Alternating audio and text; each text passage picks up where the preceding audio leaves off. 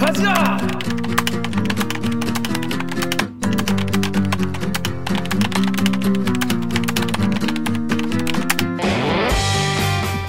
듣다 보면 빡이 치고 보다 보면 목이 막히고 차이나 안 본격 공감 흡수 방송!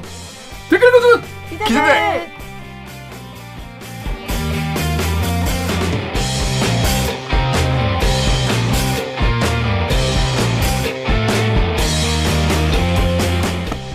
아이 이게 말이 됩니까? 저비용 고퀄리티를 추구하는 사내수공업 방송입니다. KBS 기사의 누리꾼 여러분들이 댓글로 남겨주신 분노, 질책, 응원 모두 다 받아드릴게요. 4차 언론혁명은 과학입니다. science 반갑습니다 댓글 진행하는 김기아 기자입니다 오늘 방송 voice가 또 있어 얘네 재밌다 괜찮다 들을만 하다 싶으시면은 구독과 좋아요 한번 누르십시오 나, 한 번만. 나 헤드뱅잉 하는데 머, 머리카락 빠졌어 아 소중한데. 소중한 머리카락이 차라리 목이. 아프면 낫지. 야, 나 목이 아프면 괜찮은데 아이 두발 두 발이 차라리. 목이 깁스라는 게 낫지. 그러니까 가을이라 그런가? 털갈이. 죄송합니다. 개소리 하고 있어 자 기자님 자기소개 해주세요 네, 깡점. 안녕하세요. 저는 영등포 요정 강병수입니다. 반갑습니다.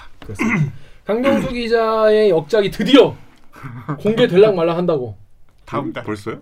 크리스토퍼 아, 벌써 놀란. 감독으로 아이맥스에서 개봉한다고 한번 놀려요. 사실입니까? 그렇습니다. 여러분 열심히 하고 있습니다. 음, 강 기자 잘 지냈죠? 아 그럼요. 어. 좀 아, 행복하게 지냈습니다.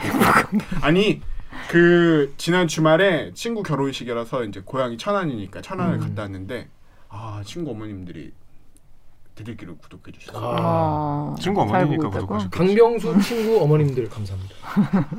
한번 인사하세요 빨리. 감사합니다.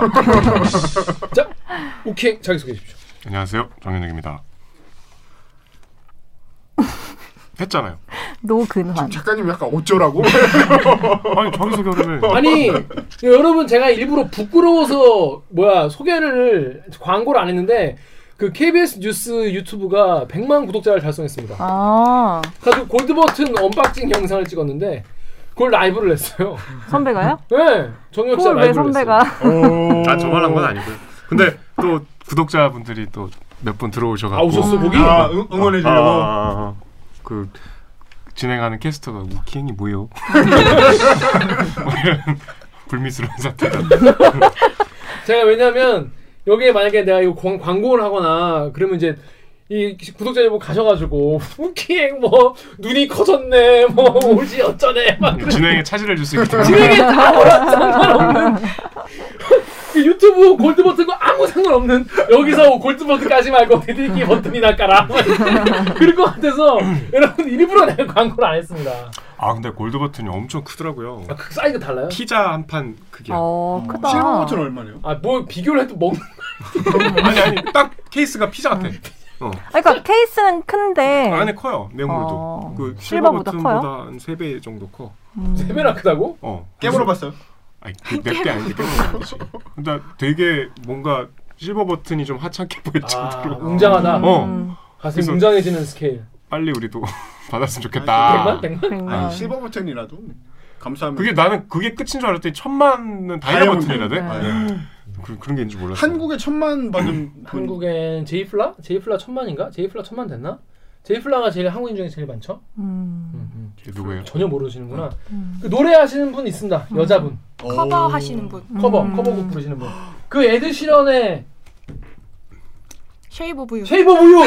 야 역시 젊은 사람. 젊은 젊은 젊은 사람. 젊은 사람이라 이 젊은 피 어? 젊은 사람. 어. 제이 플라. 그래요. 제이 플라가 구독자가 1,600만 명이네. 음. 와, 제이 플라 인정합니다. 아 그럼 이건 말이 그 연관어를 떠서 제이플라 검색하면 우리도 뜨고 이러는 건가? 진짜 진짜 비굴하다. 진짜 비굴하다. 하여튼 1,650만 명도 있으니까 이분은 플래티넘 배지를 받았겠죠? 음. 아, 그래서 우리도 열심히 해서 플래티넘이래 다이아 배지 받았겠죠? 저희도 열심히 해가지고 100만. 그 노잼 KBS 뉴스 유튜브도 100만인데 조회수가 별로 안 되잖아요. 그 노잼 YTN은 200만이라는데. 야, 음. 그러니까 저희는 yes잼이니까 열심히 하겠습니다. 근데 뭐 숫자가 중요하겠습니까? 그럼요. 뭐 다 얘기해놓고 이제 와서. 아니 저는 진짜로 그 왜 란에 정보 뭐 이런 컨 뭐야 커서 이렇게 뭐라지 탭 아, 탭 아, 그런 거잘안 유튜브에. 보면은 유튜브에 뭐, 뭐 동, 홈 동영상 그쵸. 재생 목록 커뮤니티 정보 이렇게 네. 근데 정보 탭을 잘 안 눌러보다가 음. 뭐지 하고 그 정보 탭을 딱 눌렀는데 거의 누적 조회수가 뜨더라고요. 음. 거기에 그래서 어제 그렇게 갑자기 어? 뜬금없이 놀란 거야? 어 2,400만이 넘어서 진짜 너무 깜짝 놀랐어요. 우리가 네. 아니 뭐 어제 자기가 대답해놓고 제이플라는 31억 31억 3천만 제, 제이플라 최고 부럽습니다. 그렇습니다. 뭐 저희가 뭐 제- 제이플라를 부러워할 입장은 아니고 아무튼 자 그렇습니다. 그 뭐야 그래서 근데 보니까 그 방송 보면은 유일하게 호- 혼자만 재밌게 하려고 노력을 해요. 그래도 어. 정유럽 기자가 뭔가 그 노잼 KBS 어, 뉴스에서 뭔가 내가 재밌어 재밌게 해야 한다 이런 약간 약간 좀 김기아 강박증이 생겨갖고 어. 내가 뭔가 옆에서 계속 아우 어, 재미없어 어, 이럴 것 같아서 근데 너무 그, 진짜 좀 그랬어요. 음. 뭐가 너무 진지했다. 아 내가 앉아 있는 나도 재미없는데 어? 그래서 좀 그랬는데 아니 뭐뭐 그, 그, unboxing이 중요한 거니까 그렇죠. 아무튼 unboxing 건 잘 하고 왔다는 그런 이야기입니다. 자 우리 정 작가님 자기 소개해 주십시오. 네, 안녕하세요. 저 댓글 읽어주는 기자들 새로 오게 된 작가 정혜주입니다. 오, 이번에도 새로 온 작가예요. 그렇습니다. 아우. 새로 오고 있습니다. 아니 새로운 거야 일신 울신. 지난주 했잖아 네. 그러니까 나날이 새로 아직까지도. 그런 마음으로. 그러니까 지난주 방송 출연해서 아, 했는데 주변 반응이 있었나요? 주변이요. 친구들이 뭐지? 저 나온 부분만 엄청 돌려보는 거예요. 아, 그, 그 순간에 어. 진짜 얼마 나오지도 않았는데 그래놓고 나, 나 이런 말 했더라? 자꾸 이래가지고 아. 약간 아 부러웠어요. 어린 나이에 연예인병 걸리겠네 아, 초기네 초기. 요거 초기입니다. 주변 반응 다 기억합니다. 아무도 자기 모르는데 의식하기 주변 반응 물어보면 어 글쎄요 그랬는데 다 기억해. 다 기억해. 부모님도 뭐 보셨다고 하, 하시던가요? 아, 네, 아빠가 보시고 너 왜 이렇게 손동작을 많이 하냐고. 아, 손, 손동작? 음, 음, 음. 어. 아버님은 그런 유튜브를 좀 보시는 편이세요? 아, 아빠는 그 밀리터리 관련된 것밖에 아, 밀덕이구나. 밀덕이시구나. 아, 진짜? 한국만 어, 한국만 아, 그. 밀덕까지는 아니고 그 국방 TV 막 이런 데서 그 무기를 엄청 올리잖아요. 어. 그거를 재밌어요. 매일 새벽마다 보셔요. 맞아. 그게 밀덕이에요. 그 본인은 모르시는 거 죄송한데 혹시 뭐 해병대 전에 아니요. 저희 그 저희 혹시 그 항공모함 그 편 보셨냐고 아, 그 전달해 볼게요. 어, 그거 네. 물어봐 주시고 어. 그거를. 보면은 좀, 좀 한심하게 생각할 정도의 식견을 갖고 계신 것 같은데? 새벽마다 그 국방팀이. 다 하시겠네. 다 하시겠네. 그러니까. 그렇습니다. 아무튼 뭐 앞으로도 잘 해주시기 바랍니다. 혹시 꽁다리 영상 봤죠? 네, 봤어요. 꽁다리는 약간 좀 어땠어요 느낌이? 약간 좀 댓글 다시는 분들이 되게 좋게 봐주시는 아, 분들 맞아요, 많았어요 맞아요, 네. 맞아요. 그래서 엄청 기분 좋았고 근데 엄마가 제 유튜브 아이디로 좋아요를 누르신 거예요. 어, 엄마 어. 소스비. 어. 정해주 이름으로 이렇게 좋아요가 눌러지지 않았을까. 어, 그거 안 나와요 안 나와요. 다행이다. 좀 민망했어요. 정혜윤 작가 좋아하는 거에 하트 한 개씩 달린 거는 정혜윤 작가 어머니 댓글에 대들기 작가는 미모로만 뽑냐 뭐 그대 어쩌라고 그런 얘기를 음. 북미 얼더미 마다더미 오기 중입니다. 2주 만에 왔습니다. 너무 오랜만에 왔습니다. 음, 휴가 갔다 왔습니다. 어디 갔다 왔다고요? 휴가 휴가. 휴가 갔다 왔습니다 휴가 간다 빠져 뭘 했다고 말이죠 아, 여름 휴가를 못 갔기 때문에. 누군 갔나요? 예, 아? 그러네. 어. 그러네. 어디 갔어요?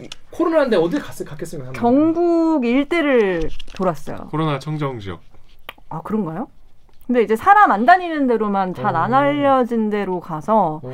사람을 거의 안 만나고 여행을 했던 어. 것 같아요. 네, 그래서 영주, 안동, 청송, 포항, 울릉도까지 갔다 왔어요. 아 진짜 네, 좋은데 이렇게 쪼르르 따라서 음. 경북을 그러면 울릉 마지막에 포항 울릉도. 울릉도에서 네. 그럼 울릉도에서 어떻게 해요? 서울로 바로 왔어요? 울릉도에서 포항으로 배를 그럼 다시 포항 왔네 그러면. 그러니까 포항 와서 아, 배, 배 올라가는 몰고 길다 얘기해요? 그럼 대전 뭐 다 얘기해요? 그래서 아, 네. 영천부터 해서 네. 해서 왔다. 네. 그렇습니다. 잘 쉬고 재밌었어요?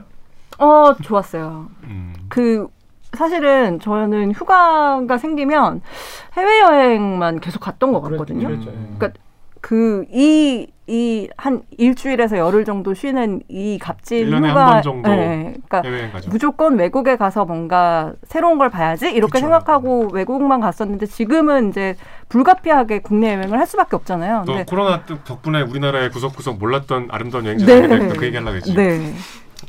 정말. 그리고 제가 대구 TK 출신이잖아요. 네. 근데 경상도에 이렇게 좀 숨은 관광지가 있는 건 처음 봤어요. 엄청 예뻐요. 네. 아 그리고 영주의 무선마을이라는 데를 갔는데 거기가 이제 다리 되게 조그만한 마을인데 배산 임수로 돼서 그 앞에 강에 외나무 다리가 이렇게 맞아요.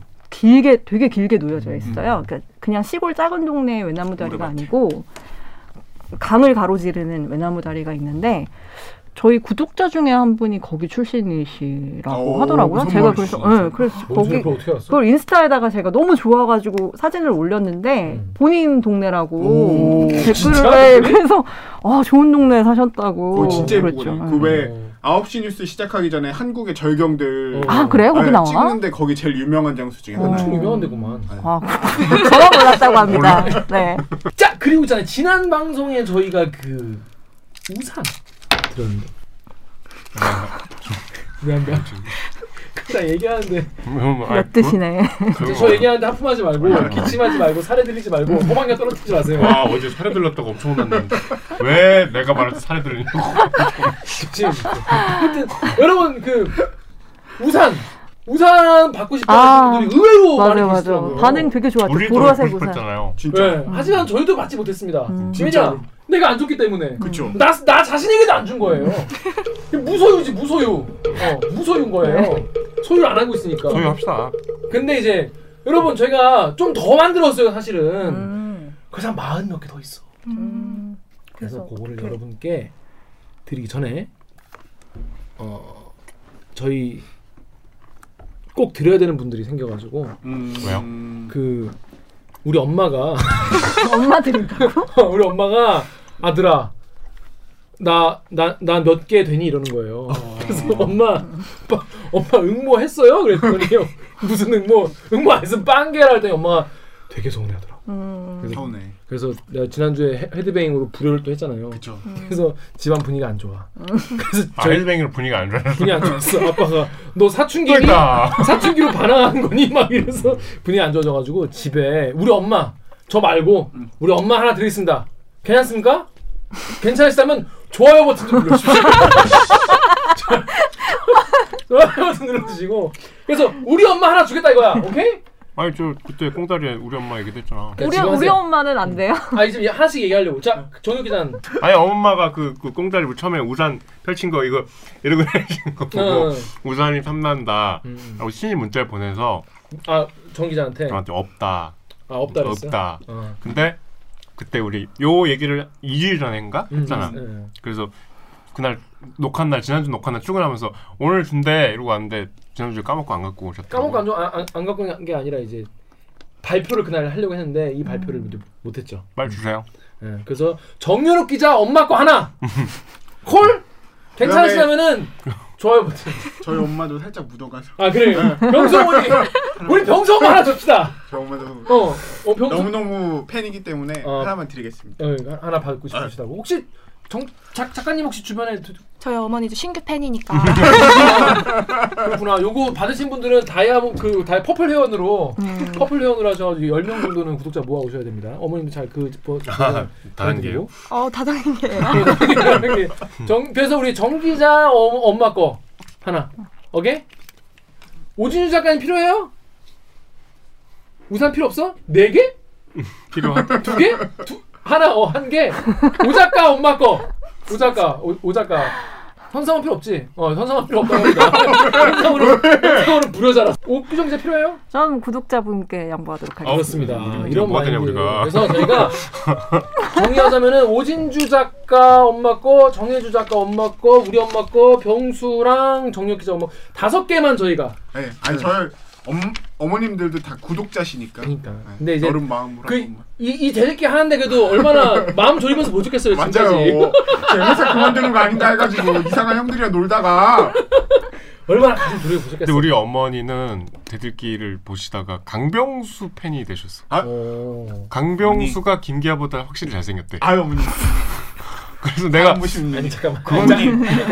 그건 그래서 내가 아, 그건 좀 아니지 않나 어, 훨씬 아유, 인상이 좋고 그러니까 예전에 이, 이, 아무도 없이 우리 셋이 한 적 있잖아. 예, 최근에. 예. 그 그림이 너무 좋았대. 어. 제일 잘생긴 이 정도 이 정도 제일 잘생긴 애가 가운데 있어가지고? 아니 제일 잘생긴 거 아니고 중간에 병수가 굉장히 완충 작용도 잘해주고 왜 통통하니까 그렇지 이렇게? 완충 작용 이렇게 하는 거지 안 인상도 이렇게 좋으면서 전반적인 분위기를 밝고 맑게 이끌어가서 광대 내려 광대 내려 빨리 광대. 야 광대 내려 이거 빨리 광대.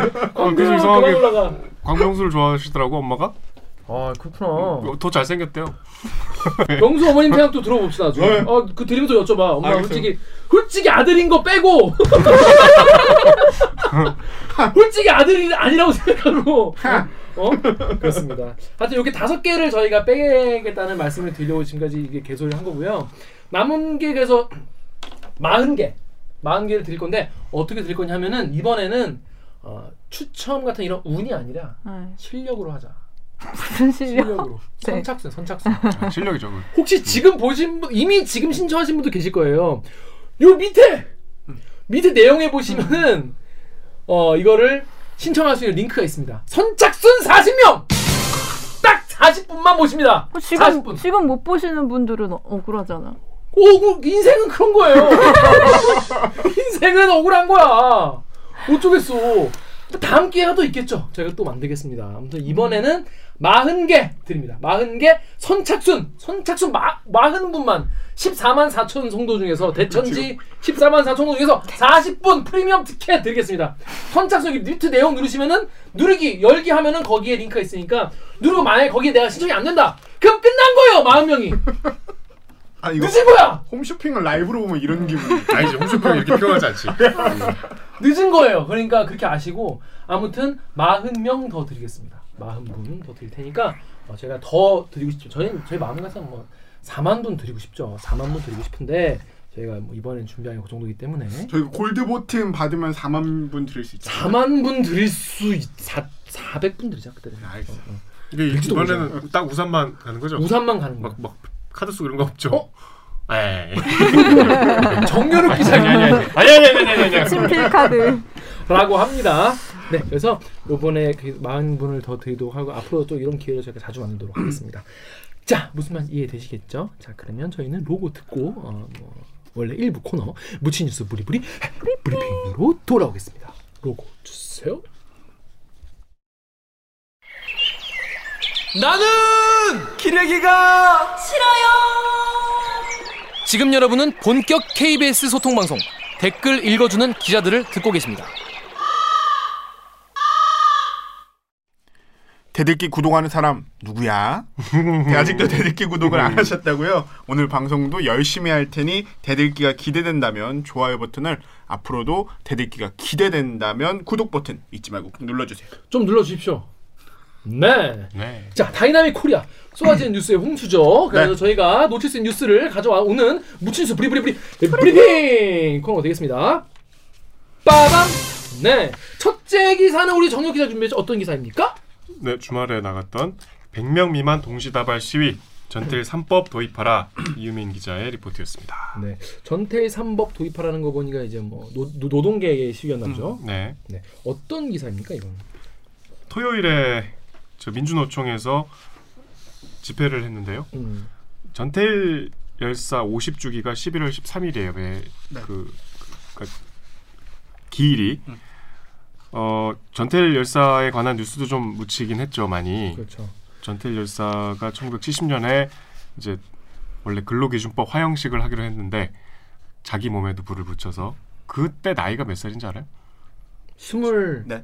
23살이었어요. 어, 23살이었어요. 그리고 전태일 열사가 뭐 노동법을 뭐 근로기준법 보- 외치면서 분신한 거는 사실 뭐 많이들 아시는데 전태일 열사는 그 재봉사였거든요. 그러니까 본인은 청계시장에서 평화 저 평- 청계천 평화시장에서 꽤 대우가 좋은 그쵸. 음. 어 출연했겠죠. 간부급이었어요. 네. 음. 근데 이제 그 소위 얘기한 시다 시다. 얘기하는 그. 보조하는 어린 여- 직공들. 네. 13살에서 17살 사이에 그 친구들의 처우를 보고 이제 이걸 개선해야겠다고 해서 이제 근로기준법이 있다는 것도 뒤늦게 알고 맞아. 그래서 바보회라고 만들었죠. 근로기준법이 있다는 것도 모르는 우리는 바보다 네. 그래서 그 바보회를 만든 게 죽기 2년 전이에요. 그러니까 그걸 각성을 해서 뭔가를 해야겠다고 생각하고 얼마 안 있다 그렇게 큰 결심을 한 거고 제일 가슴 아팠던 거는 그 내가 그 막 공부를 하는데 이제 너무 법전 같은 거는 사실 전공자가 아니면 보기 어렵잖아요. 전태일 열사는 초등학교를 졸업을 못했기 때문에 집안 사정이 어려워서 그래서 대학생 친구 한 명만 있었으면 그게 이제 많은 대학생들의 부채 의식을 자극해서 음. 그 뒤에 노동 운동으로 이어지고 그다음에 전태일 평전을 이제 돌아가신 조용래 변호사가 쓰는데 그 조용래 변호사가 대표적으로 그 대학생 친구가 되고 싶어했던 뒤늦게 후회했던 그 대학생 중에 한 명이었죠. 아무튼 그래서 이제 노동계에 큰 이벤트가 있는 날이에요. 11월 13일이. 네. 근데 이제 올해는 어 코로나 네. 시국이기 때문에 우리가 과거 개천절 집회 때 보수 단체 집회를 대단히 우려했었고 음. 실제로 집회를 강행할 했었고. 뻔했었죠. 네. 그래서 막 차벽도 치고 네. 굉장히 그 사회적으로 좀 규탄하는 분위기가 있었잖아요. 음.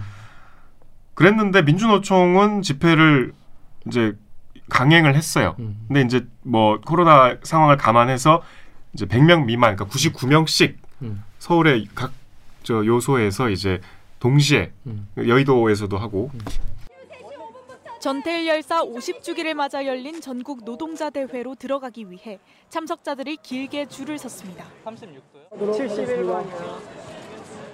사전에 신청한 사람을 확인해서 집회에 참석하도록 하는 방식이었습니다. 참석자들은 모두 체온을 재고 마스크를 착용했습니다. 서울시 방침에 따라 100명 미만으로 집회 참석자 인원을 줄이고 서로 간격을 두고 앉았습니다. 참석자들은 노동계 수건인 이른바 전태일 3법이 조속히 도입돼야 한다고 촉구했습니다. 노동개혁 정전하고 전태일사법 입법하라. 그렇게 이제 시- 집회를 했지만 역시나 뭐 어쨌든 99명이 모이는 거고 집회 신고가 돼서 그렇게 모이면 경찰들도 모이잖아요. 그렇죠. 그리고 교통 통제도 하고 음. 그래서 이제 코로나 방역에 구멍이 없을 수가 없죠. 음. 그래서 이 리포트는 이 집회가 그럼에도 불구하고 열렸다. 가서 봤더니 어땠다. 그런 내용이었습니다. 그렇습니다. 그 제가 옛날에 이제 대학생 때 이제 막 집회 같은 거 시위 많이 나가고 그죠 그- 법치주의자. 예, 그, 그, 뭔 상관이야? 반미의 투사 전사였죠. 아니 뭐 아닙니다. 콜라는 미제의 똥물이라고. 그렇습니다. 그래서 8.15 콜라 많이 먹고 그랬겠죠. 근데 그 집회를 나가면 이제 뉴- 언론에서 미디어에서 이제 내가 참여한 집회, 뭐 노, 노, 노동 집회건 뭐 통일 집회건 어떤 집회건 간에 나가면은 왜 이 집회를 했는지는 안 다루고 뭐 폭력 사태가 있고 뭐 음, 경찰이 음, 다쳤다 뭐.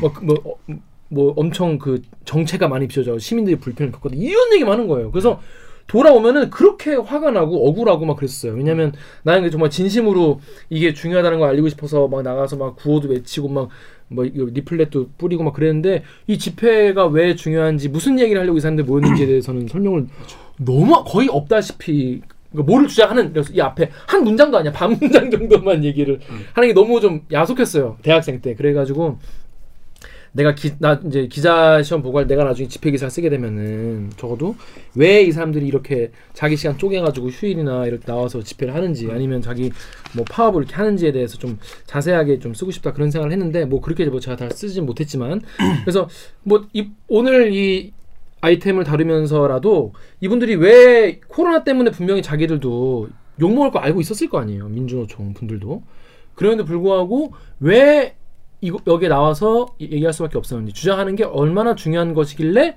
이걸 감수하고 나왔는지를 정윤 기자가 좀 설명을 좀 네. 해주시죠.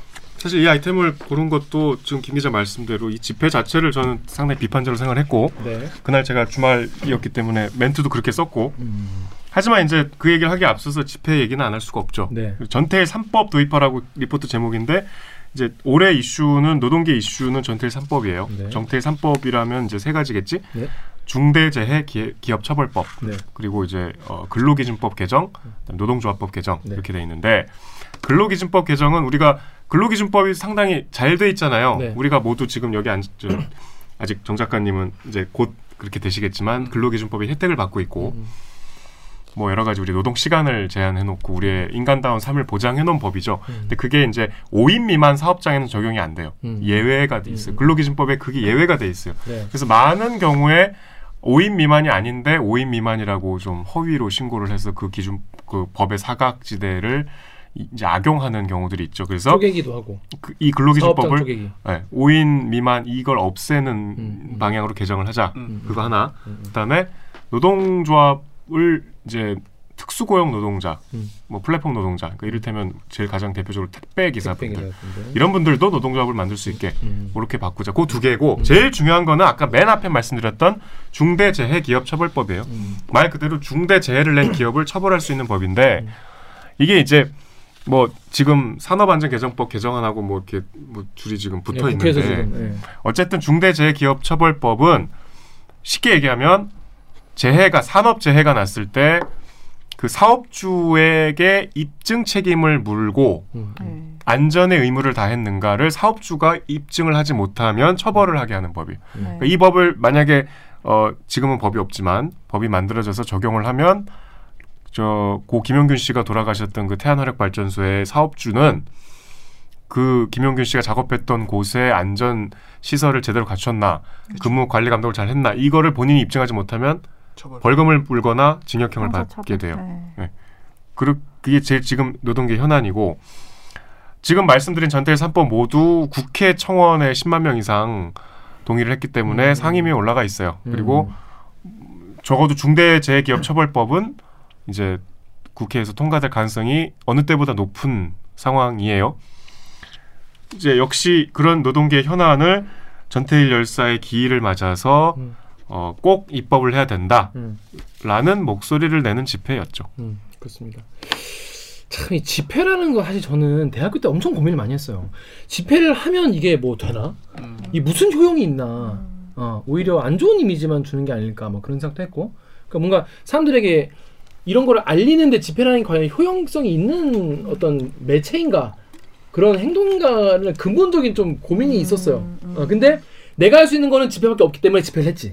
음. 대학생 때는. 대학생 때. 어, 그랬는데 아마 민주노총도 그런 마음이었을지 잘 모르겠어요. 음, 모르겠는데 일단 이번에는 지금 근데 코로나 시국이지 않습니까? 음. 그래서 특히 지난 주말 같은 경우에 이제 막 원래 다시 증가할 100명 때. 이하였다가 이제 200명대로 팍팍 올라가던 그날 때. 200명 올라간 날이죠. 예. 그래서 사실 지금 어떠한 것도 지금 코, 코로나보다 지금 시급한 건건 없지 없죠. 않나 음. 많은 분들이 그- 그렇게 생각하시고 또 우리 KBS 뉴스도 코로나 통합 뉴스로 띄워놓지 않습니까? 근데 이런 상황에서 아무리 뭐 100명 이하로 한다고 해도 이거 집회를 음. 꼭 하는 게 맞았냐 그래서 약간 비판적인 댓글들이 사실 지배적이었어요. 네. 네, 그렇습니다. 여기 다음이랑 네이버 댓글 우리 강병수 씨 한번 읽어주시죠. 다음에 철이님께서 웬만하면 하지 마라. 지금 시국 돌아가는 거 안 보이냐? 음. 아무리 옳은 소리라도 때와 장소를 가려가면서 해야지. 음. 아리수님께서는 노동으로 밥 먹는 사람들 모두 노동자다. 그런데 코로나로 그 노동자들이 먹고 살기 힘들어 방역 잘 지키고 덜 모여 한시 앞이 좀 다 같이 먹고 살자 노력 중인데 그런 행사 꼭 해야겠니? 또 네이버의 ISUC 땡땡땡땡님께서는 제발 언택트 집회해라. 만나지 마라. 음. 강병수 씨 어떻게 생각해요?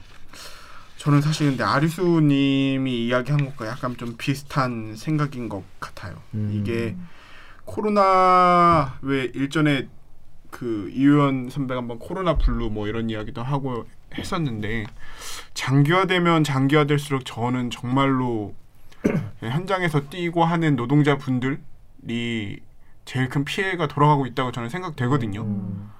뭐 우리가 그런 분들에 대한 어떤 보호 체계도 안 갖춰져 있는 것들이 분명히 더 시간이 길어질수록 많이 보이고 있는 측면도 있고 근데 그 상황에서 만약에 이게 누가 봐도 다시 증가세였는데 내부에서도 논의가 나오고 했을 텐데 이거를 굳이 강행을 했어야 됐나라는 생각이 많이 듭니다. 다른 방법으로 충분히 알릴 수 있는 음. 방법이 훨씬 더 많아졌을 텐데 많아 많아진 상태인데 음. 저는 아리수님과 좀 비슷한 생각인 것 같, 생각인 것 같아요.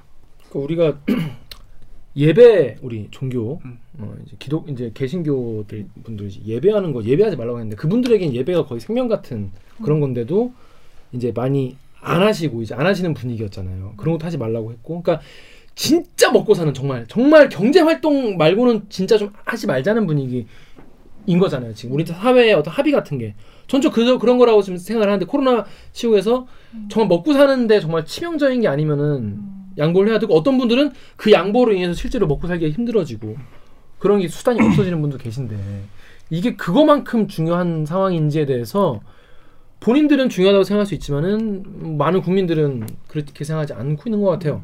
저도 저도 좀 비슷한 의견인 것 같아요. 이게 아마 다른 방안을 좀 강구를 할 수 있지 않았을까. 그리고 집회에는 돈과 인력이 들어가잖아요. 그 돈과 인력으로 언택트 쪽으로 뭔가 이제 고민을 해서 홍보를 하거나 주장하거나 할 수 있지 않았을까? 물론 제가 뭐 민주노총 뭐, 지- 뭐 아니니까 잘 모르겠지만은 잘 이해가 안 되는 부분이 있어요. 그럼 스터디도 언택트 언택트로 하잖아요 요즘에. 그쵸 요즘에 다 구글 폼 올려가지고 거기에다가 댓글 달고 뭐 이제 카카오톡 게시판에 올리고 이런 식으로 좀 많이 하는 것 같아요. 특히 음. 이제 스터디는 카페에서 많이 모이니까 그 카페에서 모이면은 또 사실 언제 어디를 왔다 갔는지 모르는 사람들이 이제 주로 하잖아요. 그러다 보니까 최대한 안 모이려고 하고 있죠. 음. 아까 입법 얘기한 이유가 아까 국회에서 지금 어느 때보다 통과 가능성이 높은 뭐 어떻게 될지 몰라요. 그렇죠.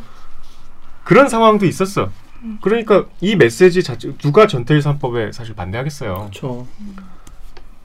근데 지금 이런 상황 아까 그런 여러 가지 이제 정, 이미 공은 정치권으로 넘어갔고 음. 물론 이제 노동계에서 정치권에 압박을 하는 집회를 할 필요성이 당연히 있죠. 그쵸. 그리고 노총 같은 이 집단은 더더, 더더군다나 전태일 열사의 50주기가 되는 이 해, 이, 이 시기에 집회를 포기하긴 참 어렵죠. 음, 음. 굉장히 그 주- 집회 자체가 중요한. 수단이기 음, 때문에 존재감을 유지하기 위해서라도 그리고 1년에 손꼽을 만한 중요한 날이기 때문에. 그렇지만 입법 상황이나 지금 두 분 말씀하신 이 코로나 상황을 감안하면 이 메시지를 꼭 집회를 통해서 그러니까 우리가 개천절 집회 비판할 때 제일 우리가 수용하기 어려웠던 개천절 집회를 막으면 안 된다고 주장하는 쪽에서 그러면 전철은 어떡할 거야? 음. 에버랜드는 왜 냅둬? 이렇게 얘기하잖아요. 음, 음, 음. 근데 우리가 생활을 멈출 수는 없잖아요. 아무리 코로나라고 생계와 생활을 멈출 수 없다는 일상을 멈출 수는 없고 남의 장사하는 걸 못하게 할 수는 없잖아요. 음. 그것도 이제 더 심하면 못하게. 하지만 네. 그러면 이제 그거 말고 좀 이제 굳이 있는. 꼭안 해도 될 거는 좀 미루자 이런 뜻이잖아요.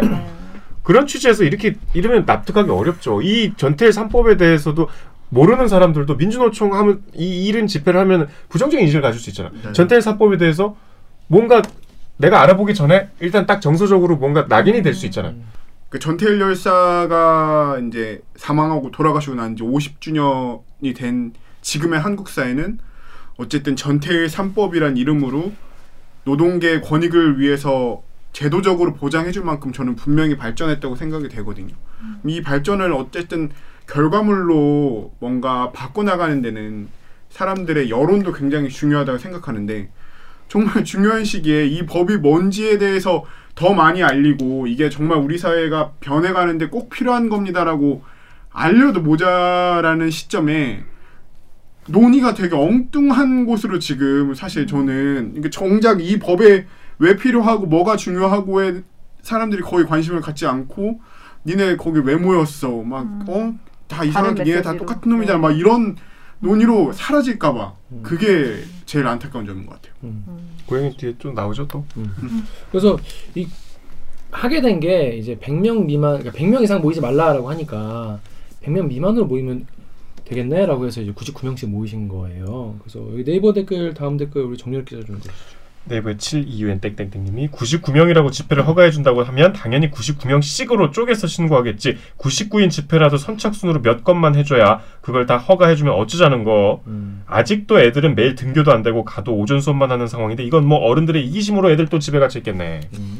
다음에 가지님이 다르긴 무엇이 다르냐 교묘하게 머리 써서 더 나쁘다 좀 근데 전반적으로 댓글 이런 분위기였던 것 같아요.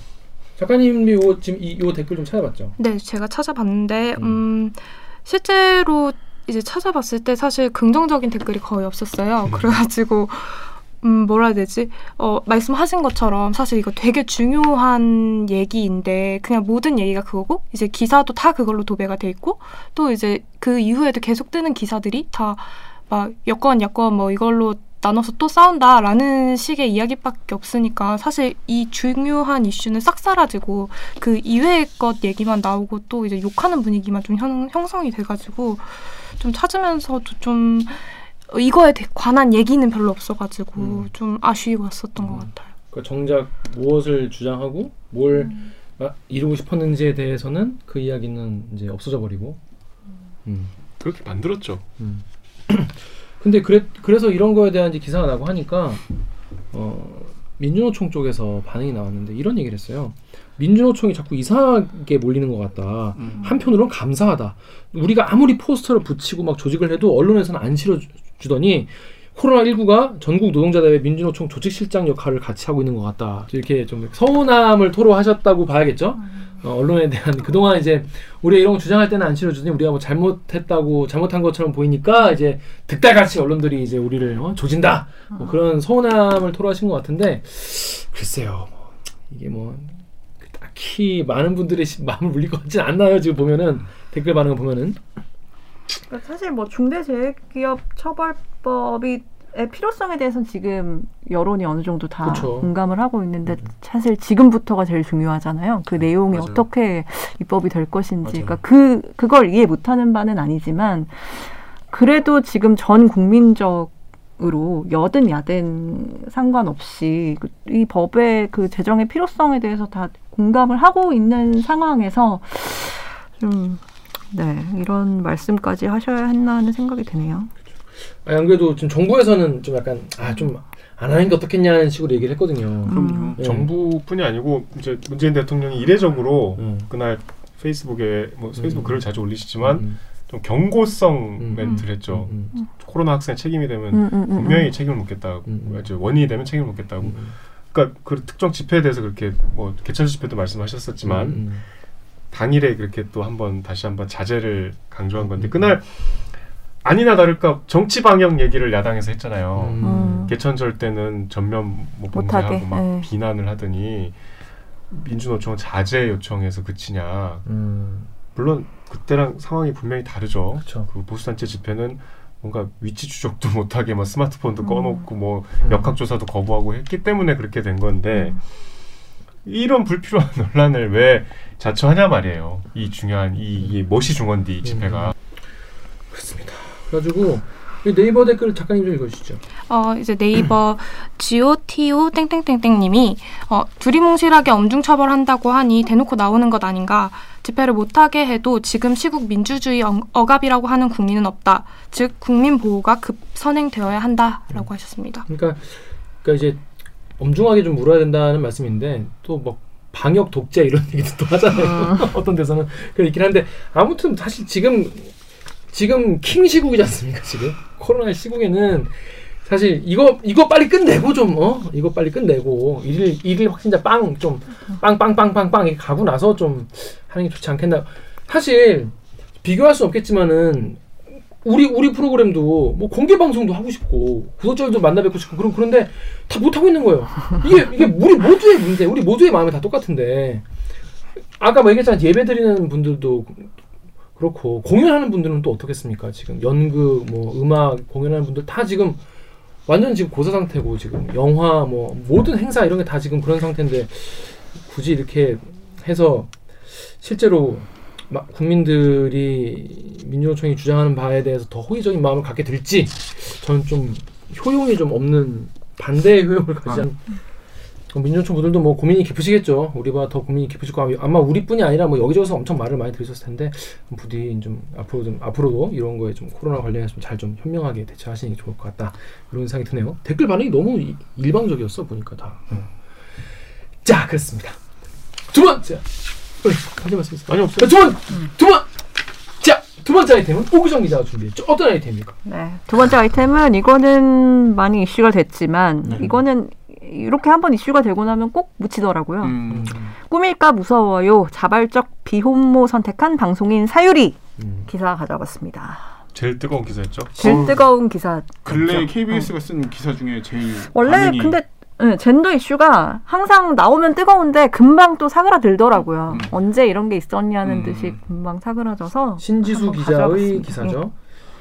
근데 이건 이제 뭔가 젠더 이슈라기보다는 뭔가 우리의 사- 새로운 삶의 같아요. 네 진짜. 그렇습니다. 저도 관습과- 그랬습니다. 네. 관습과 어떤 우리의 사, 철학, 사고 방식을 음, 뭔가 좀 가정이란. 무엇인가? 음. 자녀란 무엇인가? 뭐 그런 그런 되게 우리 사회의 그러니까 지금 현대 사회에서 어떤 개인의 행복은 어떤 것인가? 우리가 어떻게 받아야 되나? 이런 거를 다시 한번 고민하게 만드는 그런 네. 일이 아니었나? 그렇습니다. 네. 그래서 일단 요 기사 어떤 내용인지 다들 아시죠? 하지만 모르실 수 있어요. 오구정 기자 짧게 어떤 내용인지 설명해 주시죠. 그 방송인 사유리 씨가 이제 일본 출신이신 네. 거죠? 네. 방송인 사유리 씨가 지난 4일에 정자 기증을 받아서 비혼인 상태로 그러니까 결혼을 안 한 상태로 정자 기증을 받아서 엄마가 됐다는 음. 소식입니다. 남자 기능이 48이다. 그래서 자연 임신도 어렵고 그 지금 당장 시험강 하더라도 성공률이 높지 않다. 그때 진짜 눈앞에 무너지는 것 같이 느껴서 진 임신을 포기할 수 없었던 사유리 씨. 결국 정자은행에서 정자를 기증받아 임신한 뒤 일본에서 출산했습니다. 아무리 생각해도 사랑하지 않은 사람이를 급하게 찾아서 결혼하는 거는 저는 어려. 일단 한국에서는 모든 게 불법이에요. 결혼하는 사람이만 시험관이 가능해요. 엄마가 된 지금 사유리 씨는 비로소 행복하다고 말합니다.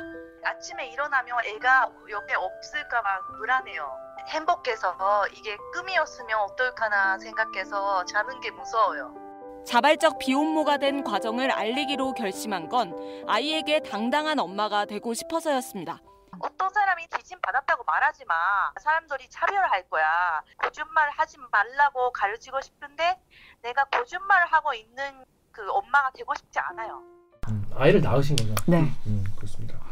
자, 근데 이, 이 아이템이 이제 보도가 딱 됐는데 이건 어떻게 우리 사실 연예인 분들 그러니까 KBS 연예 보도가 좀 별로 없잖아요. 잘 안 하죠. 잘 안 하죠. 네, 네, 네. 딱히 중요한 이유가 있는지 모르겠는데 뭔가 우리는 뭔가 약간 좀 중후한 거 좋아하고 약간 무겁- 이래가지고 그랜드한 거. 어 약간 그래서 아 연예인 뭐 취재를 해뭐 이런 분위기가 아직도 있긴 있어요. 그러니까 연예 뉴스라는 게 사실은 늘 소비하는 거잖아요. 음. 그러다 보면 옐로우 저널리즘으로 그냥 음, 치우치기 맞습니다. 쉽고. 근데 이번 건 같은 경우에 제가 신지수 기자한테 물어봤더니 전화 받어? 네. 내 전화 안 받지? 공개 석상에서 진짜 이렇게 엿멕이는 거예요? 그 번호가 아닌가? 내 번호 옛날 번호로 거 했나 보네. 아니야 나 번호 있어. 어, 그렇습니다. 아, 근데, 이제 그런 이야기를 좀 건너서 듣고 음. 이거를 이제 연예 뉴스를 너무 그 yellow로 그냥 소비하지 말고 이게 어떤 사회적인 그러니까 변화는 어, 그런 관점에서 접근을 해보자라고 해서 이걸 기획해서 본인이 직접 이제 단독 인터뷰를 했다고 하더라고요. 음. 사유리 씨 전화 인터뷰를. 음, 네, 그래서 취재하게 됐다고 음, 합니다. 음, 네. 어유 김 사회장이 김 기자 충격. 왜 왜요 왜요? 전화 안 받아서? 아니 오늘 원래. 근데 전화 안 받고. 아 오늘 반차 냈대요. 아 오늘 반차. 네, 네. 그래서 아, 쉬는 안 중이었다고. 받았네. 어. 네, 저도. 황급히 하고 끊었어요. 아 그렇구나. 네. 죄송합니다. 쉬는데 전화해서 죄송합니다. 아. 자 그런데 여기 댓글 한번 읽어볼게요. 어 클리앙의 마시멜로우님이 아참 못 찍는 것 같다. KBS 유튜브에 응 그거 리얼 이 분이 아 응크크 어, 리얼이구나. 어. 리얼, 그 리얼, 어, 리얼 분이 이제부터 어머니로서의 사유리 씨의 삶을 응원합니다. 그리고 사유리 씨 멋진 마인드 칭찬합니다. 한유님이 사유리 씨 멋지지만 사유리 씨의 의견을 존중해 주신 부모님 대, 대, 대단하신 듯. 음. 이거, 이거 예전에 그 허수경 씨 맞죠. 방송인 그쵸. 허수경 씨도 네. 근데 그때는 분위기가 되게 싸했던 기억이 나요. 그거 언제예요? 2007년. 2008년? 2007년. 13년 전이네. 어. 2007년에 그랬었죠. 어, 근데 어. 그때 당시에도 사실은 음. 저는 잘 기억이 안 나는데 옛날 기사를 찾아보니까 그때도 이제 신가족의 탄생으로 접근을 하긴 했어요. 근데 음. 이런 이슈는 금방 묻힌다니까. 음. 네. 항상 자극은 주지만 그치. 우리의. 삶의 방식이 아니기 때문에 금방 잊혀진단 말이에요. 그, 그럴 수 있죠. 이게 많은 분들이 선택하는 보편적 사- 가족의 방식은 아니니까 아니죠. 네. 나의 문제로 받아들이기는 쉽지 않은 거죠. 그러니까 그렇죠. 내가 궁금해하고 와 신기하다, 와, 저, 아, 저런 사람도 있구나라고 음, 음, 음. 관심을 가지지만 이게 꾸준히 어떻게 바뀌거나 이런 걸 내가 절실히 원하게 되진 않는 거지. 음. 왜냐 내일이 아니니까. 음. 아, 그런 건 좀 있겠죠. 어. 근데 어, 어, 그때는 클리앙의 무한사랑님이 허수경이 비호모 했을 때 엄청 욕먹었었는데 아, 정말 사이가 많이 바뀌었네요 라고 하셨어요. 강병수 기자 이 소식 딱, 딱 처음 듣고 무슨 생각 들었어요? 저도 사실은 처음 듣고는 음. 제일 그냥 딱 그러니까 왜 보도창에 단독 이렇게 해가지고 이 띄우, 띄우잖아요 기사를 미리 그딱 그 처음 받은 느낌은 어 신기하다. 음, 음. 네. 어 사유리 내가 아는 사유리 씨인데 이렇게 비혼모를 선택했구나 신기하다라는 이, 그 생각이 제일 먼저 그냥 음, 음. 그냥 그냥 떠오르는 그치, 느낌은 그치. 그거였었는데 음. 어, 생각해 보면은 약간 되, 이제 곱씹기 시작하니까 아니 이게 신기할 일이 아닌데 음, 사실 음, 어떻게 음. 보면은 그냥 내가 어떻게 내 가정을 꾸리는 형태와 사유리 씨가 꾸리는 형태가 그냥 선택이 다를 뿐인데 어, 나는 왜 이거를 신기하게 느끼지라는 생각도 하게 되면서 뭐 하여튼 그 묘한 느낌이더라고. 네. 음. 정리가 어땠어요? 멋있죠. 멋있다는 생각했어요. 멋있다. 그리고 또 쉽지 않은 결정인데 음. 그 어, 이렇게 엄마가 되고 싶다는 그 욕망도 멋있었고. 작가님은요? 어, 저는 사실 이런 고민을 친구들이랑 되게 자주 하는 편인데 음. 안 하진 않아요. 왜냐면 이제 주변 친구들 중에서 이제 비혼을 선택을 하거나 아니면 꼭 결혼을 하지 않아도 되겠다 하는 친구들이 좀 많기 때문에 난 남자는 남자는 싫은데 애는 갖고 싶을 수도 있잖아. 그럼요. 음, 네. 그러다 보니까 아 근데 이게 우리나라에서 될까라는 생각을 늘 많이 했었고 그래서 우리끼리는 아 이게 되겠어 이런 생각을 많이 했는데 실제로 한 사람이 나타난 거잖아요. 그것도 엄청 유명인이 왜냐면 저희는 이제 허수경 씨 이분은 잘 모르니까 그래서 좀 아 이 사람이 이렇게 해준 게 되게 멋있다라고 생각을 했어요. 음. 선배는 어땠어요? 저요? 네. 저는 사실 정말 이- 뻥이 아니고 전 그냥 이게 왜 큰 뉴스지라고 생각했어요. 왜냐면 나는 당연히 그럴 수 있는 거 아닌가라고 생각을 했기 때문에 난 오히려 이게 우리나라에서 안 된다는 게 난 뉴스였어 나한테는. 음. 이게 왜 안 돼? 안 돼요? 안 우리나라에서. 안 돼. 그래서 오. 일본으로 건너가서 정자 기증을 받았어요. 난 그건 그건 놀랐어요. 음. 아니 이거 당연히 해줘야 되는 거 아닌가? 음. 자기 그러니까 본인의 본인이 당연히 지금 과학 그러니까 의료기술로 충분히 가능한 일이고 내가 결혼하기 싫을 수 있죠. 결혼하기 싫을 수 있, 있는데 애는 키 그러니까 예를 들어서 뭐 결혼하고 싶 결혼은 하고 싶지만 애는 갖기 싫어. 딩크. 음. 뭐 그것도 그렇죠. 그것도 가능한 방식이면 그 반대도 가능한 거 아니겠습니까? 음. 결혼하시는데 애는 갖고 싶을 수 있는 거 아니야. 근데 그게 이제 가능하면 하는 거고 누구에게도 피해 끼치지 않잖아요.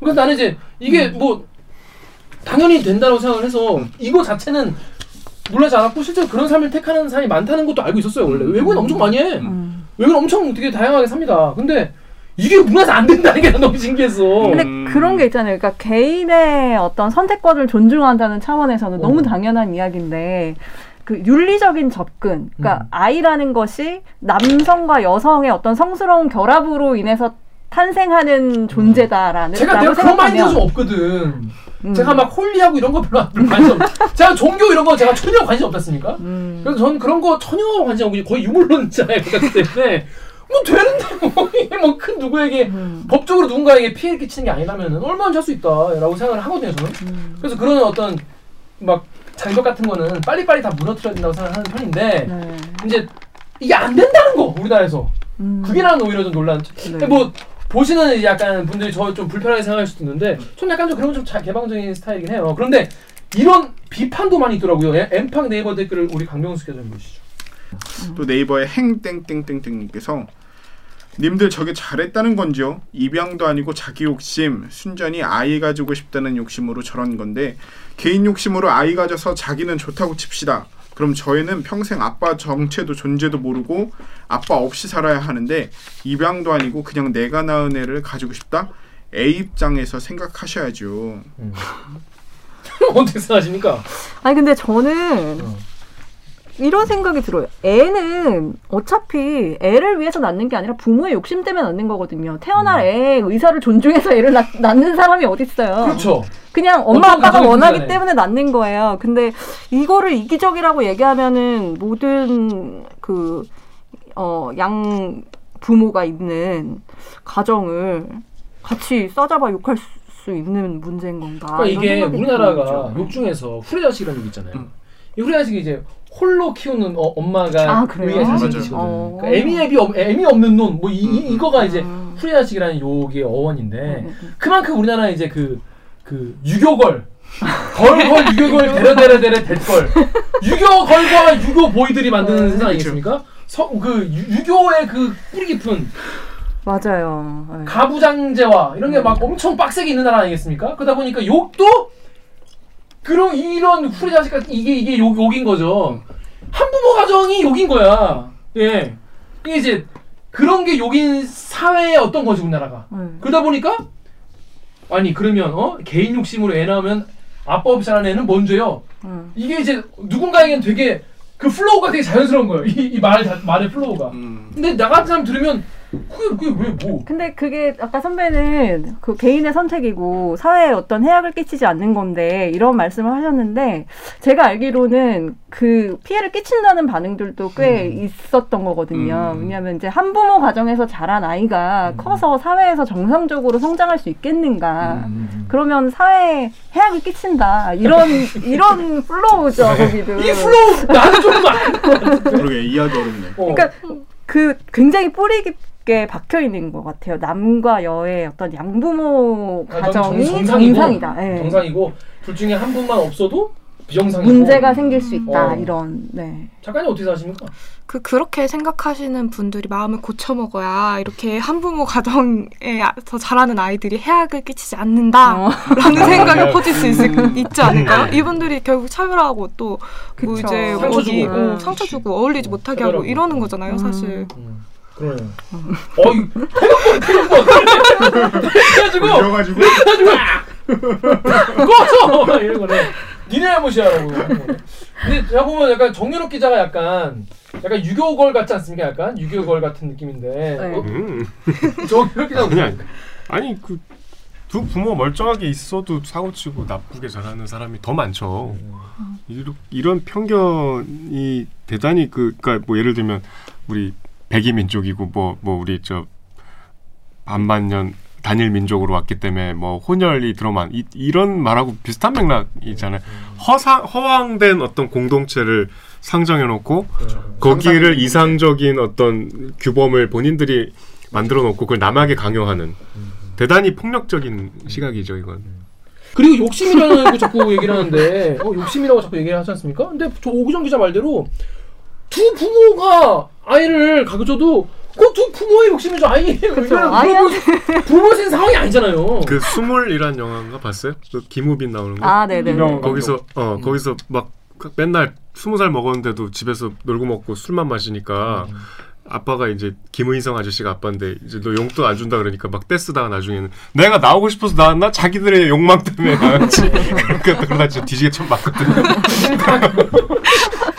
그런 그런 그런 발상인 거죠 음. 그래서 이걸 욕심이라고 하고 뭐뭐 애는 뭔 이- 그건 사실 좀 이제는 그런 사회가 아니다. 네. 그게 좀 전 잘 이해가 안 되고 이게 뭔가 정상을 상정하고 음, 음. 그 본인이 생각하는 정상의 범주에서 벗어난 거는 음, 음. 다 뭔가 욕심, 뭐 비정상 뭐 음. 이런 식으로 얘기를 하는 거잖아요. 근데 그 정상의 범주란 것도 과연 왜내말 언제부터 따라해? 생긴 건지. 아 이거 제가 늘 얘기할 때 말할 때 늘 조심하는 게 있어요. 뭘 조심하냐면 정상적이다라는 표현이 툭툭 사람이 나오잖아요. 어. 음, 그러면은 그렇지 않은 사람을 비정상으로 보는 건데 네. 그럴 때는 위험한 사고예요. 이제 좋은 대체할 만한 단어가 있습니다. 이런 게 보편적이지라고 하면 돼요. 어, 보편 이런 이런 게 보편적이지 이렇게 생각하는 게 보편적이지 하지만 그렇지 않은 게 틀가는 건 아니니까 이게 약간 그럼요. 중립적인 언어를 이용해서 되게 쓰는 게 되게 중요한데 왜냐하면 지금 사회가 빠른 속도로 바뀌고 있기 때문에 이런 거를 욕심이다 비정상이다 이렇게 얘기하시면 안- 그러면 약간 본인이 약간 생각의 폭이 약간 좁고 이거를 받아들이는데 유연하지 않다는 걸 드러내는 게 되기 때문에 이런 거에 대해 좀 더 생각을 해보셔야 될 것 같아요. 저 여기 반박 댓글이 있는데 우리 정유혁 기자 읽어주시죠. 네이버의 JM34 땡땡땡님이 중요한 건 아빠의 존재 유무가 아니라 기댈 수 있는 가족의 존재라고 생각합니다. 그렇습니다. 이게 사실 가족이라는 게 뭐 없는 이만 못한 그런 경우도 있죠. 그런 경우도 있죠, 정말. 많죠. 없는 이만 못한 어? 잘 살았는데 도박으로 어? 산산 다 팔아먹고 많아요. 네. 하지 마. 예를 들어도 어, 뭘 가슴 아픈 분들 많이 계실 거예요 지금 지금 보시면서 지금 누구 친척 얼굴 떠오르는 분 많이 계실 거예요. 꼭 가족이 다 많다고 해서 좋고 단란하고 화목하고 왜 KBS 드라마 보면 이렇게 TV를 중심으로 이렇게 디귿자로 앉아서 밥 먹는 그런 그렇죠. 그 노년 그그 그 판타지 가- 가족에 대한 판타지 그게 다 정상적인 가족이라고 생각하면 안 되는 거죠. 음. 근데 기댈 수 있느냐 없느냐 없느냐만 못하는 가족보다는 엄마가 제대로 빡세게 어? 딱 키우면 행복하게 자랄 수 행복하게 있는. 자랄 수 있는 뭐 거죠. 그 반대도 가능하죠, 뭐. 그렇죠. 아빠가 대리모를. 통해서 출산을 할 수도 네. 난자 기증을 받아서 할 수도 있는 거고. 네. 나, 어, 남자 쪽은 그렇게 하는군요. 네. 음. 그렇습니다. 예, 심지어 이런 댓글도 있습니다. 파리국 댓글 우리 그 작가님 좀 읽어주시죠. 파리쿡의 익명님이 어, 일본에서 일부러 일본 남자 정자로 애 낳았으면 그냥 일본 가서 살았으면 하네요. 굳이 왜 우리나라에서 돈 벌려고 하는 거죠? 파리쿡이 사실은 되게 따뜻한 커뮤니티로 알고 있는데 굉장히 무서운. 음. 네, 그랬더니 그 밑에 이제 뭐 저희가 굳이 설명할 필요 없이 이제 대, 대댓글 있습니다. 읽어주시죠. pom프의 pom프아따님이 국내에서는 미혼모에게 정자 제공이 안 된다고 합니다. 어쩔 수 없이 일본으로 갔다네요. 클리앙의 부럽드니 스피어스님이 너무 오래된 아이디네. 되게 너무 원래 너무. 네, 이제 좀. 바꾸시죠 이제. 싸이월드 시절에 싸이월드 어허 이 사람이 아, 저도 싸이월드 했어요. 가시죠. 네. 어, 한국에선 저게 안 되는군요. 몰랐네요. 음. 저는 이게 뉴스였어요 이게.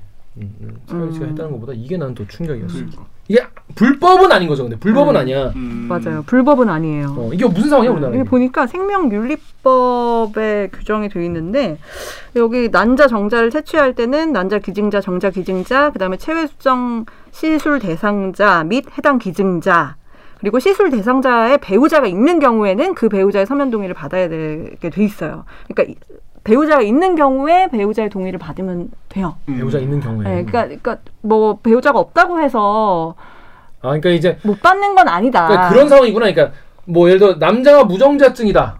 네. 그러면 정자 기증을 받아서 이제 임신을 할 수 있는 거잖아요. 네, 그럴 수 그런 있죠. 경우에 네. 배우자의 동의를 받아라는 거구나. 배우자가 있으면 그러니까 배우자 근데 있을 네, 경우에 네, 남편이. 이- 있으니까. 정말 말 그대로 배우자가 아닌 제3자의 음, 음, 기증을 도네이션 받는 거죠. 음, 네. 음, 음. 기부가 도네이션이잖아요. 네, 그러니까.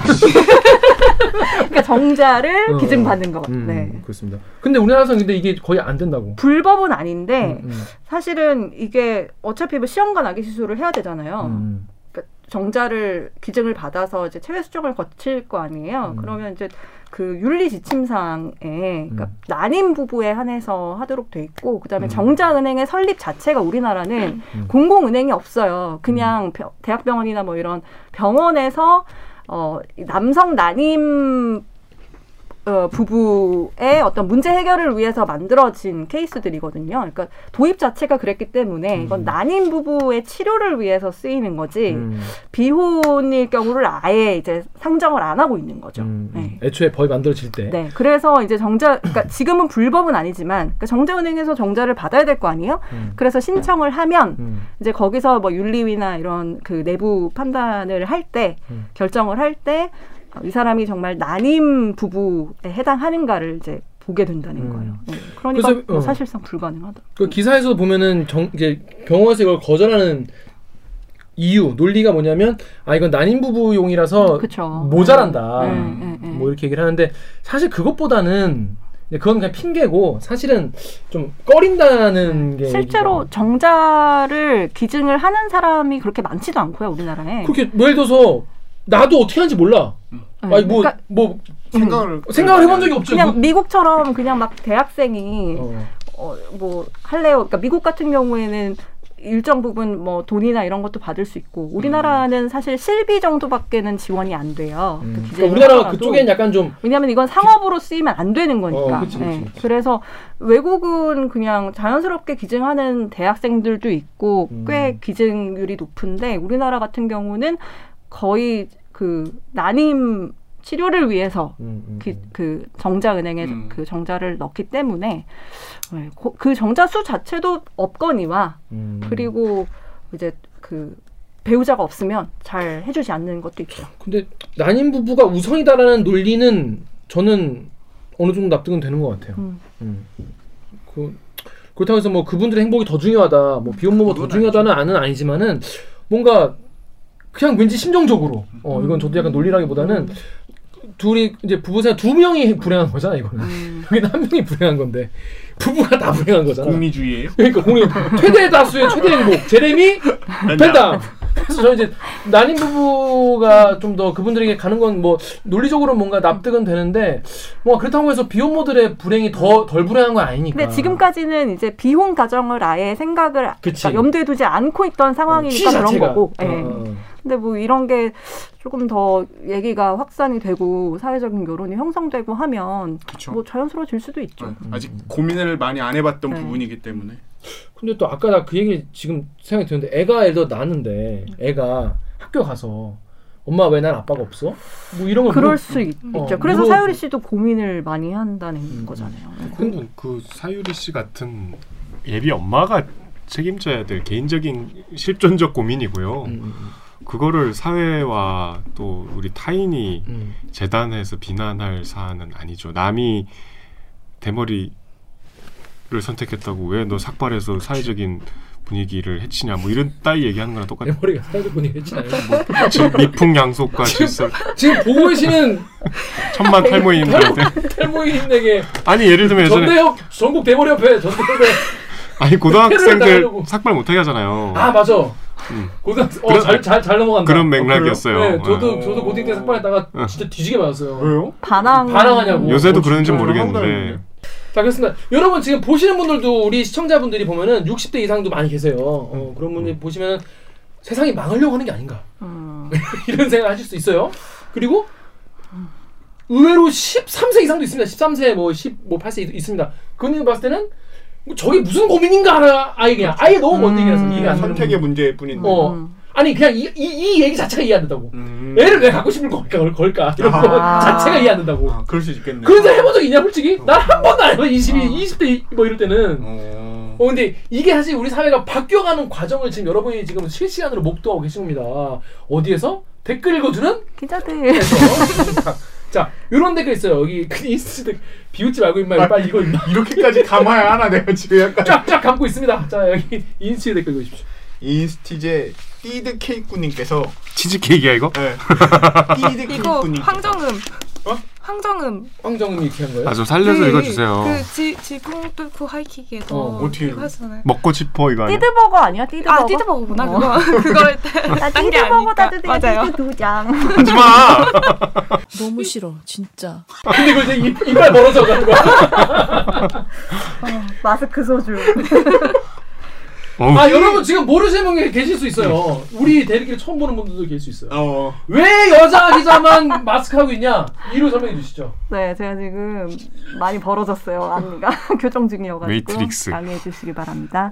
이빨이 지금 로렌스 피쉬번 같이 돼 있습니다. 한 번만 더 떼주세요. 모피어스가 돼 있기 때문에 이걸 지금 코로나가 종식돼도 우정 기자는 마스크를 써야 한다. 내일 영명이 돼도 모피어스보다 더 벌어졌어요. 모피어스가 기분 나빠한다. 나 저 정도는 아니다. 그래서 어, 오기정 기자가 기분 나빠할 일이 아닙니다. 모피어스가 기분 나빠할 일입니다. 앞니에 뭐 낄 일이 없겠더라고. 그만해. 자 그렇습니다. 하여튼 띠드 케이크님께서 점점 다양한 형태의 가정이 생기는 것 같아요. 사실 당연한 건데 그동안 우리가 너무 틀에 박혀서만 생각한 게 아닌가 싶네요. 싶네요. 그렇죠. 이게 뭐 우리가 옛날 농사 지을 때 농경 시대에는 음, 대가족 음, 음. 그래서 막 우리 할아버지 할머니 그쵸. 다 모시고 증조 살고. 고조 육 육대 봉사 막 이렇게 하고 막 그러지. 이게 그 옛날 이제 논밭에서 이렇게 하고 그럴 때 이제 그 얘기가 되죠. 뭐 바로 산소 바로 뒤에 있고 선산 뒤에 있고. 지금 막 막 비혼모 이게 이제 가능한 시기고 이제 거- 이제 시- 도시 시대가 되고 여러 가지 이제 바뀌고 있는 겁니다. 그런 생각이 드네요. 네. 이 제도 만들 때 정자은행 기증 만들 때 난임 부부 치료를 위해서 왜냐면 그때는 비혼모가 없었으니까 음. 정책 그치, 이렇게까지 미래를 볼 수는 없잖아요.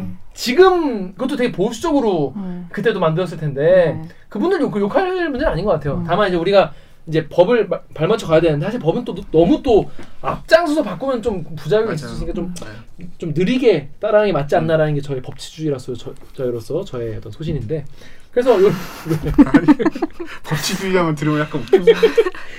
그렇습니다. 아, 좀 그런 의미에서 정유럽 기자가 여기 덕후랑 웃게 우대 읽어주시죠. 자 우대 분들 너무 서운하지 마십시오.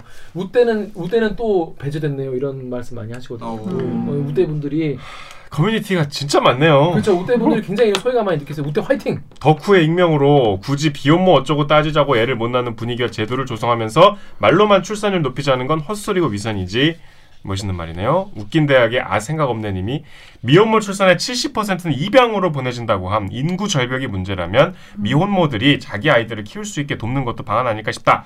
우리나라는 한 남자 한 여자 결합해서 태어난 아이들만 기대하고 신혼 부부를 지원하고 있는데 생각을 좀 바꿔야 할 시기가 온 것 같다. 이것도 멋있는 말씀이네요. 실제로 보니까 우리나라 학교 출산율이 그러니까 가임 여성이 평생 동안 낳을 걸로 기대되는 아이의 수가 작년에 한 명 밑으로 떨어졌더라고요. 0.92명. 그러니까 한 명도 안 낳는다는 거지. 0.8이지 지금. 그 정도 되나요? 출산율 지금? 0.8. 이 통계 수치대로 계속 하다 보면 100년 뒤에는 대한민국 사라질 수도 있겠네. 그래서 인구 절벽이라고 아. 하잖아요. 음, 네.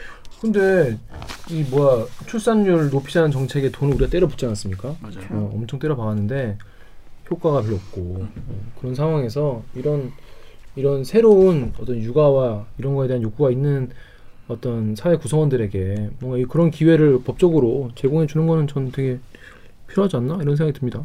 저는 그러니까 특별히 어떤 지원책을 마련하기보다는 그냥 차별을 안 받으면 될 것 같다. 음. 그런 생각이 들었어요. 음. 그러니까 뭐 예를 들어서 아까 얘기했지만 뭐 난임 시술 지원이나 이런 것들은 오로지 부부한테만 음. 지원이 되는 거거든요. 그러니까 그런 것들도 받을 수 있게 그리고 예를 들면 뭐 돌봄 서비스라든지 뭐 그런 뭐 육아휴직 제도라든지 이런 것들을 뭐 그러니까 정말 법적인 제도적인 차별 플러스 어떤 편견으로 어 차별을 받지 않는 게 음. 가장 필요한 지원이 아닌가. 그 별달리 특별히 뭐 비혼부, 비혼모를 위해서만 지원을 한다기보다는 음, 음. 네. 그런 생각이 저. 사람들의 생각이 바뀌는 게 되게 중요한데 이거 그 OECD랑 우리나라 비교한 거 있잖아요. 네, 난 그거에 대한 되게 OECD는 놀랐던데. 어, 그러니까 아우, outside of marriage라고 하더라고요. outside marriage? outside of marriage. outside of 네, marriage. 그러니까 비혼 출산율을 보면 OECD 평균이 한 41% 정도 되거든요. 여러분 놀랍지 않습니까? 41%라도. 이거 실화입니까? 근데 이거는 이제 그 자발적인 비혼도 포함되지만, 음. 그러니까 뭐 혼자서 그 아이를 낳은, 그러니까 미혼모, 그러니까 음, 기존에 미혼모. 우리가 얘기하던 어, 어. 미혼모도 여기 다 포함이 되는 그러니까. 거예요. 근데 우리나라 같은 경우는 2%가 안 되더라고요. 어. 1.7%인가? 네. 그러니까 우리나라는 미혼모나 미혼부를 바라보는 사회적 시선이 아주 안 좋기 때문에 그분들이 아이를 포기하는 경우가 많은 거죠. 그쵸. 와, 41% 진짜 엄청. 높지 않나? 어, 깜짝 놀랐어. 엄청 높습니다, 여러분. 우리나라 2%라고 합니다. 뭐 이게 맞다 프랑스는 거의 60%예요. 이거 맞다 틀리다가 아니라 뭔가 그러니까요. 어, 다르다. 이제 보편적이라고 하기도 어려울 텐데 이 그러니까 정도면은. 예. 아까 이제 오기, 오기정 기자가 우려했던 대로 이게 우리가 처음에는 와, 뭐 우리 사회가 신기하니까. 와, 와, 음. 막, 막, 축- 막, 뭐, 뭐 축하합니다, 축복합니다라고 하지만 사실 묻힌 뉴스가 된다는 거죠. 음, 내 곧- 문제가 아니니까. 어, 곧 묻힌 뉴스가 될 가능성이 높죠. 왜냐하면 우리는 지금 다른 문제도 많고 그래. 내 문제가 아닌 분들이 사실 훨씬 많기 때문에 보편적이지 않기 때문에 이런 문제가 묻힐 가능성이 높아 보여요. 예, 그래서 이런 분들의 행복권도 우리가 이제 보장할 수 있는 그런 되게 열리는 그런 사회가 네. 되길 바랍니다. 이게 KBS가 계속 이거 보니까 신경을 계속 써써써 KBS가 계속 신경 써서 보도할 것 같아요. 우리가 이거 이 아이템 같은 경우에는. 그래야죠. 음, 그렇습니다. 자, 그럼 저희는 아, 로고 듣고 이 2부는 그, 여러분 그 저널리즘 토크쇼 제이라고 있습니다. 어, KBS의 언론 어, 관련 미디어 비평 프로그램인데 그거의 팀장이었던 김양순 팀장이 있어요. 그분이 이제 그만두고 가시는데 이제 그분이랑 저희랑 또 뭐랄까 할 얘기가 있어가지고 2부에서는 김양순 팀장을 모시고 2부를 진행하도록 하겠습니다. 그러면 로고 주세요. 소! Both.